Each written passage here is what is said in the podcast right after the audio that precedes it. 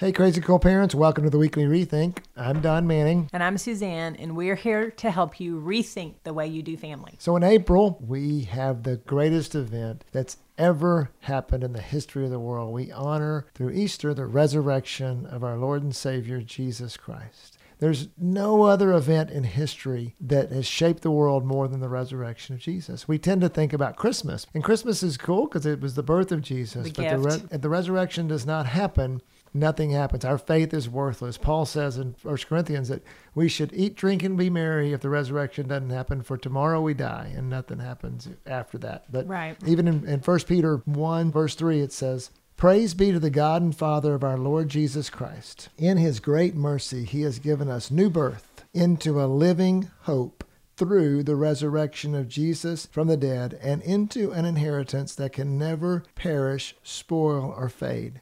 What a cool verse, isn't it? Oh, yeah, it's just the life, light, and hope infused. Yeah. We are filled with hope because of the resurrection of Jesus. And we, we can be filled with hope in the resurrection of Jesus for our family. Right. And one of our goals is I want to be a great dad. And I know that Suzanne wants to be a great mom. And how do we do that? Well, last month we talked about culture, building the culture for the relationships in your home. This month we want to move to the top of our diagram. If you look on page 12 of our book or in some of our literature, you've got three commitments there pursue God, build relationships, create culture. And this month, we want to move from the bottom, the culture, the underpinnings of the family, to the top of pursuing God. And parents, we got to tell you that that is, it's at the top for a reason because it is the absolute most important thing you will do as a parent. Well, and I just think it's perfect for us to do it this month because God's ultimate pursuit for us was sending Jesus and then raising him from the dead and reconnecting him to us from earth to heaven. He pursued us at such a high level and he laid the example down and he showed us as parents this is how you pursue. This is how I pursue you and this is how you now can pursue me. And so that's what we get to do. because our most important pursuit is first God. Right. And He shows us how to pursue, and then we go pursue our children at the same high level. Very good stuff. So often when we're talking to parents, they see us as where we are now, not where we started. In fact, 27 years into marriage and yeah, you remember that seminar when we were at, and one of the parents raised their hand in the back, and we said, "Yes, sir. You know what would you like?" He said, "Would you just raise our kids for us?" Yeah, and we are like, no, Yeah, we're yeah. almost done. we're not going to start back at ground zero. But that's their perception that, oh my goodness, That we have it don't all have together. what it takes. Yeah, You yeah. do. And so would you just do it for us because we can't do it ourselves, is what they're really saying. And we want to say, yes, you can. And, and in order to Not only that, yes, you can, but you are handpicked and created by God to raise that very child that you have. And while it might look like we would be better to raise your children, it wouldn't make any sense at all. And we don't even have the grace needed to raise your child. But we do want to share with you all of our experiences over our 28, 29, however many years of parenting experiences we've gained. Maybe you can pick up on that and start kind of where we are now, where you are now. right, because it's so much easier to learn from other people's mistakes than our own, isn't it? Right. What I'm going to do today is I want to interview my wife, who is a very godly woman, a great mom, and I want you to hear from her a little bit about what how her journey has been to be here today. We didn't start our marriage with with a pedigree of any type. We were both Christians when we started our marriage, but we've definitely had some baggage that we brought into our relationship and things. A lot of baggage. Let's just talk about that for a little while about what it looked like when we started our marriage and where you were from a spiritual standpoint, Suzanne. And then some of the things God spoke to you in those early years of marriage that changed some of your thought processes. Okay, so I, I might want to start even before marriage because that's kind of where my parenting journey started. Is I got pregnant when I was in college and I had Molly when I was 21 years old from a high school boyfriend actually. So I don't know if you know that or not, but Molly I know that. oh, you know that. No, no. Parents out there, I don't know if you know that Molly is actually not Don's daughter, um, but he did, you know, take her in and love her well. So we got married when Molly was about two. Right. So for me, I think as I look back, I kind of relate a little bit to the woman at the well when Jesus went up to her and he said to her, you know, where's your husband? Knowing full well that it in her life it wasn't a husband, it was another man in a long line of husbands and men or whatever that is. And and the question to her was, I know you and that's where I feel like that my relationship with pursuing God, where that really became solidified, is because I felt known by God in those moments when I had chosen not to do maybe what was best. In my mind, I had this white picket fence life laid out, and I was going to have this amazing husband, which I do now, and, you know, and all of these kids, which I do now, but I didn't start that way. I kind of jump started the family first and was a little bit more like the woman at the well. So, because of that, you felt like maybe your dream might not be able to be realized. Oh, exactly. Yeah. And felt like I I could have been rejected by God. I mean, a lot of people think that they've because of their scarlet sin, letter type yeah, stuff. Yeah, yeah, yeah. Because of their sin, God doesn't love them and doesn't pursue them and doesn't want them and has turned their back on them. But see, I was raised in a home where there was no religion. There was no church. And on the one hand, I was sad when I got old enough that I didn't know the Bible stories. I didn't know that that David killed Goliath with a stone and that Moses parted the Red Sea and that Noah's ark and I didn't know those stories and I've made sure, you know, fast forward that my kids knew them. They grew up knowing those stories. My children know the Bible better than I do now today because they're so grounded in it. But I also didn't have the rules that said that God doesn't love me when I mess up. I just felt his love. And so another example is Mary, Martha's sister who loved Jesus so much. I just absolutely love how she did that. Well, she's the one that washed Jesus's feet with her tears and with her oils uh, or the perfume or whatever. And I relate to her as well because when you mess up a bunch, Jesus forgives you a bunch. And that's where the scales get balanced. And for me, I felt like that I was loved so much by God. And so now move that into our marriage and into parenting because I felt known by God, then I knew God and that I chose to point my children to God. I submitted my marriage to God, knowing that He was going to receive me with a tenderness and a love and an acceptance. And to give you some context, parents, early in our marriage, we got involved in a local church uh, actually helped start the church. It's still going on today. We're still involved in that church. It's called Valley Creek Church in Flower Mound. So I think that there we started to get grounded in, in that love and we started to, to be nurtured and fed there. And that really helped for you to, and, and me too. I'm not telling my story today, but it helped me as well to understand who we were in Christ. That He did love us in spite of all the baggage we brought in. Right and really gave us, and what you just said, I think is really important. It gave us a confidence and, and it gave us a, a framework, a pathway too. Right. We can expand on that a little bit.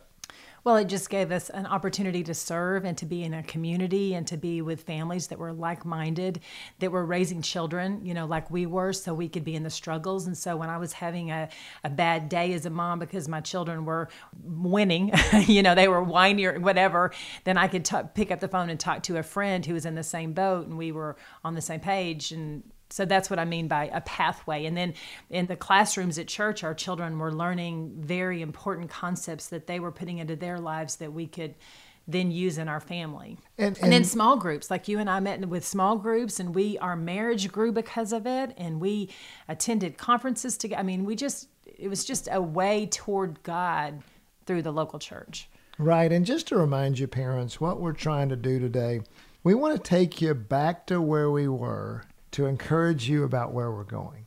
Because if you can identify, we want to give you some practical examples, even from Suzanne's life. It's what we're focusing on today, where she doesn't, she didn't feel worthy, and we don't know what your situation is and what your, uh, the reason why you wouldn't feel worthy. But trust me, we've all got them.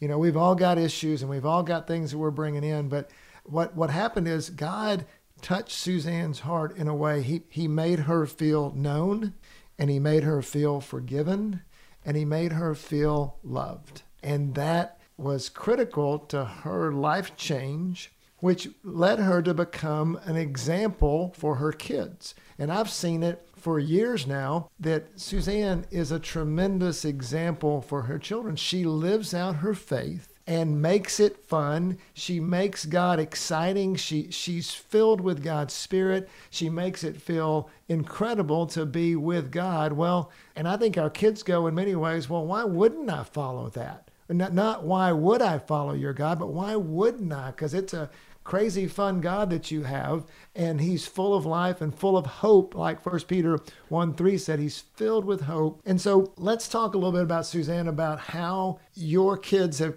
uh, our kids, it's not just yours, but our kids have, how our kids have come to faith through the example of your faith. I think that a lot of it has to do with the words that I kind of spoke over them I just remember saying all the time, like, thank you, Jesus, just out loud. Thank you, Jesus, um, for whatever it was that was happening. Or if we're outside, then giving God the the credit. Oh my goodness, what a beautiful day! Thank you, God, for this beautiful day. Or guys, look at you know to the kids, look at the clouds in the sky. Aren't they beautiful? God hand painted those just for you today. Or in a thunderstorm when it was super scary, I'd pull everybody outside and say, Look at the thunder, look at the lightning. That's just a tiny example of how big God is. Or the ocean, you know, pick up a handful of sand and say, Did you know that God, how many, how many grains of sand do you think are in here? Did you know God knows? And He knows how many hairs are on your head. And so I just brought God ideas and concepts and his characteristics into their everyday life. And so he wasn't some far off, invisible God. He just existed right here with us. And so maybe he was invisible, but he was there because we talked about him all the time. Yeah. As we started to write the book a few years ago, uh, we started talking to our kids first and, and said, What do you want us to write? You know, what, what's going on? What worked? What didn't work? Things like that that was the number one thing that came from all the kids is that we didn't as parents make God a taskmaster for one that right. was condemning but also not a far away God that God they saw God and, and it was it was a little bit shocking to me and not, I don't know about shocking maybe it was a little bit surprising to me because I didn't realize I thought I'm a great teacher. She, Suzanne's a great teacher. We taught him all these things. But really it was more about our example and the way we just did it along the way. You know, it reminds me of that verse in Deuteronomy when we lie down and when we rise up and when we walk along the way. Yeah. That our kids said that that was the biggest thing we did to be an example. And we thought about it as we wrote the book and we said the only way we could have done that was to first have it in our hearts that we can't give to our kids what we don't have. Right. And so God really helped us to pursue Him in a deep way and in a loving way and in a hopeful way and he met us right where we are so that we had something to give to our kids. And so if you are a, a, young parent, you may be thinking about, oh my goodness, I need to be this as a dad or I need to be this as a mom. Really, what are you going to be as a believer? That's right. Yeah, I just think, you know, human nature says when something is really good, then you want to share it. That's just human nature. I mean, so, think about like if you're going to a restaurant. Exactly. Or you're going somewhere else. Is that what you were going to no, say? That's, no, that's exactly right. That, you know, you order something that's absolutely delicious. You want everybody to try it. You want them all to have that experience of that amazingness of whatever it is. Taste it, see it, feel it. And so that was me with God. Like I, I knew God. God knew me, and it was incredible. And I wanted to make sure that my children experienced that, that they saw that, that they knew that. And so that's what pursuing God looks like. And so, as parents, if you don't maybe have that relationship where you don't see God as awesome, like He's He's great and He's there and He provides, then I just encourage you to turn your eyes toward God, especially this month, because this month everything's just lined up. It's the resurrection of Jesus. It's new hope. It's the it's spring and and flowers are blooming and and the the grass is turning green and the and the days are beautiful. And so God's creation is just thriving right now. And so just pay attention to it. Sometimes I think that when we think about pursue God, that takes up a lot of time or that takes up a lot of energy, or I can't do that. I can't commit to church every Sunday, or I can't commit to reading my Bible every day for three hours. And okay, can you listen to a worship song? I mean, can you sit on your front porch and just hang out with God and breathe His air and look at what He's made for you just that day? You will be shocked and how he will pull you in and he will light that fire of pursuit in you. And so often with young parents especially, there's a couple of reasons why we don't pursue God. I think one of them is is that, you know, to, to Suzanne's point is maybe we didn't we don't feel worthy. And so we don't feel like God is is interested in us and or maybe just the time. Oh, for sure. Or the Uh, uh, energy, the yeah. especially young moms with little kids running around and, and and and sometimes we got two parents working or whatever whatever the family situation is dads are are maybe pursuing career stuff and and uh, moms may be pursuing career but they're also doing most of the time the mom is the caretaker at home and dealing with all the little guys or whatever can we just give you permission to go and pursue some things with god for yourself Right. because that's going to be the best thing you're going to do. The best thing you can do for your family is to present your family the healthiest version of yourself. And you do that by pursuing God with all your heart. Well, and I just want to give you moms, stay at home moms, or I mean, I guess working moms too, just a couple super practical things to do to just incorporate God in your day. Just have a Bible on the kitchen counter. And so when you're cooking or when you're eating, just flip it open and read something. I mean, it's a, God's love letter to you, so He's always going to be valuable no matter where you flip it to. And then, of course, play worship music.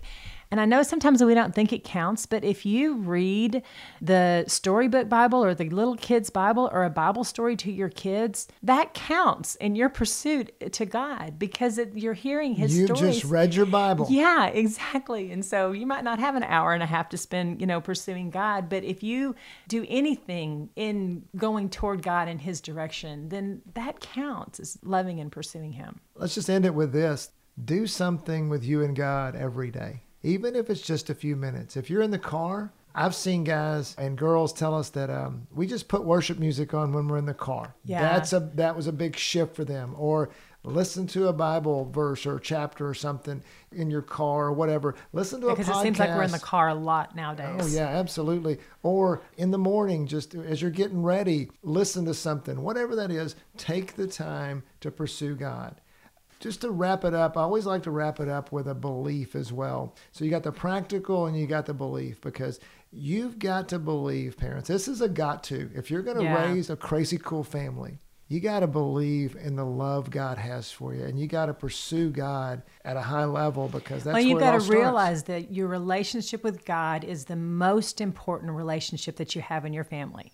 The most important because when you have that one strong, then all the others fall into place. And that the example of your faith is the best instruction we will ever give our children. And that can be the motivation to pursue God. If you don't want to pursue God on your own, know that your children are watching you. And if you're not motivated to pursue God on your own, at least do it for your children. They will follow, as we found over many, many years, they will follow our example much more than they will follow our instruction. Hopefully, those are consistent, but they will follow our example much more than our instructions. And I just want to encourage you with this last scripture, and then you can wrap it up.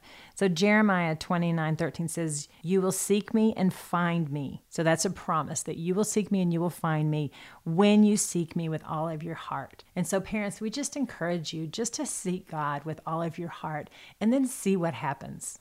Great verse to end on. I love you guys. Glad you're with us. Want you to follow us on social media. Go buy our book. Go buy it for everybody that you know. Connect with us all you can. Give us feedback. We've got an email address info at crazycoolfamily.com or podcast at crazycoolfamily.com. You can give us ideas about future podcasts, things like that. We are so excited for your parenting journey. We hope this has been a help to you as we've explored the journey of my wonderful wife. And we want you to have a great month, have a great Easter. Go be crazy parents, crazycoolfamily.com.